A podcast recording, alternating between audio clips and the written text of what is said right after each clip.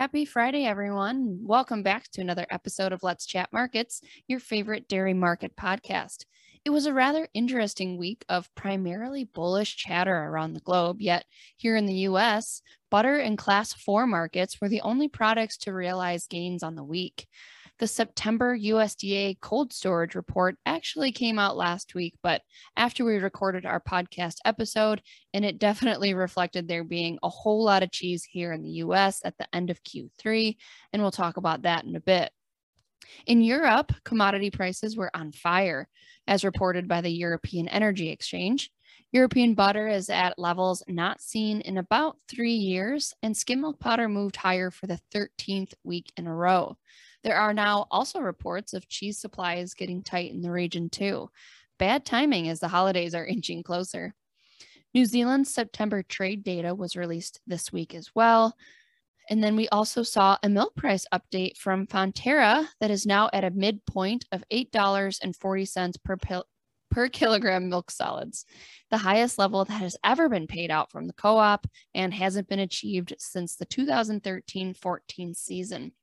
Hey, Lucas, let's chat about US cheese first. We saw some price consolidation this week. Was that the cold storage report to blame?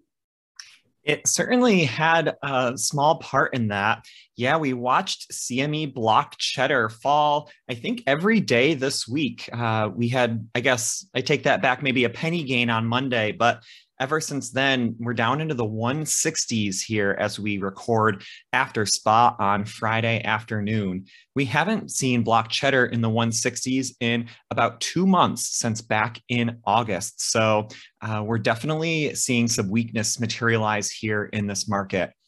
Uh, as you mentioned, Alyssa, I think after that cold storage report came out, after markets closed last Friday afternoon, it certainly provided some assurance and security to buyers on the cheese side.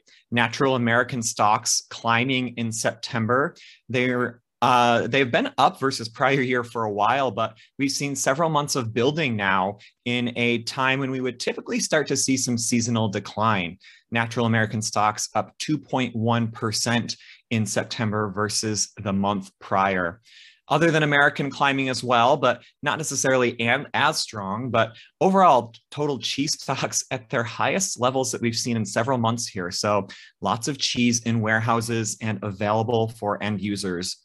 Of course, maybe the only caveat there is we don't necessarily know how old that product is. And since you can only take four to 30 day old cheese to the CME spot session, uh, we don't maybe necessarily think that this bearishness will uh, persist for a long time, but uh, I think uh, this data overall has kind of gotten the market feeling a little bit heavy at the moment.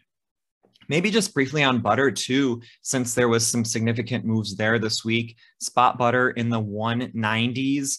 It's almost at a year and a half highs. You have to go back to June 2020 was the last time we saw butter at these prices. Uh, kind of the opposite impact from the cold storage report here. We've seen inventories weaken at a quicker than expected rate over the past few months. Butter dropping uh, stronger than expected yet again into September, down 9% in the month. We're right about at the 330 million pound mark now. Uh, still a little on the heavy side, but as we've seen disappearance and demand, be well above expected levels in recent months. We do think that that will persist here into the peak demand season.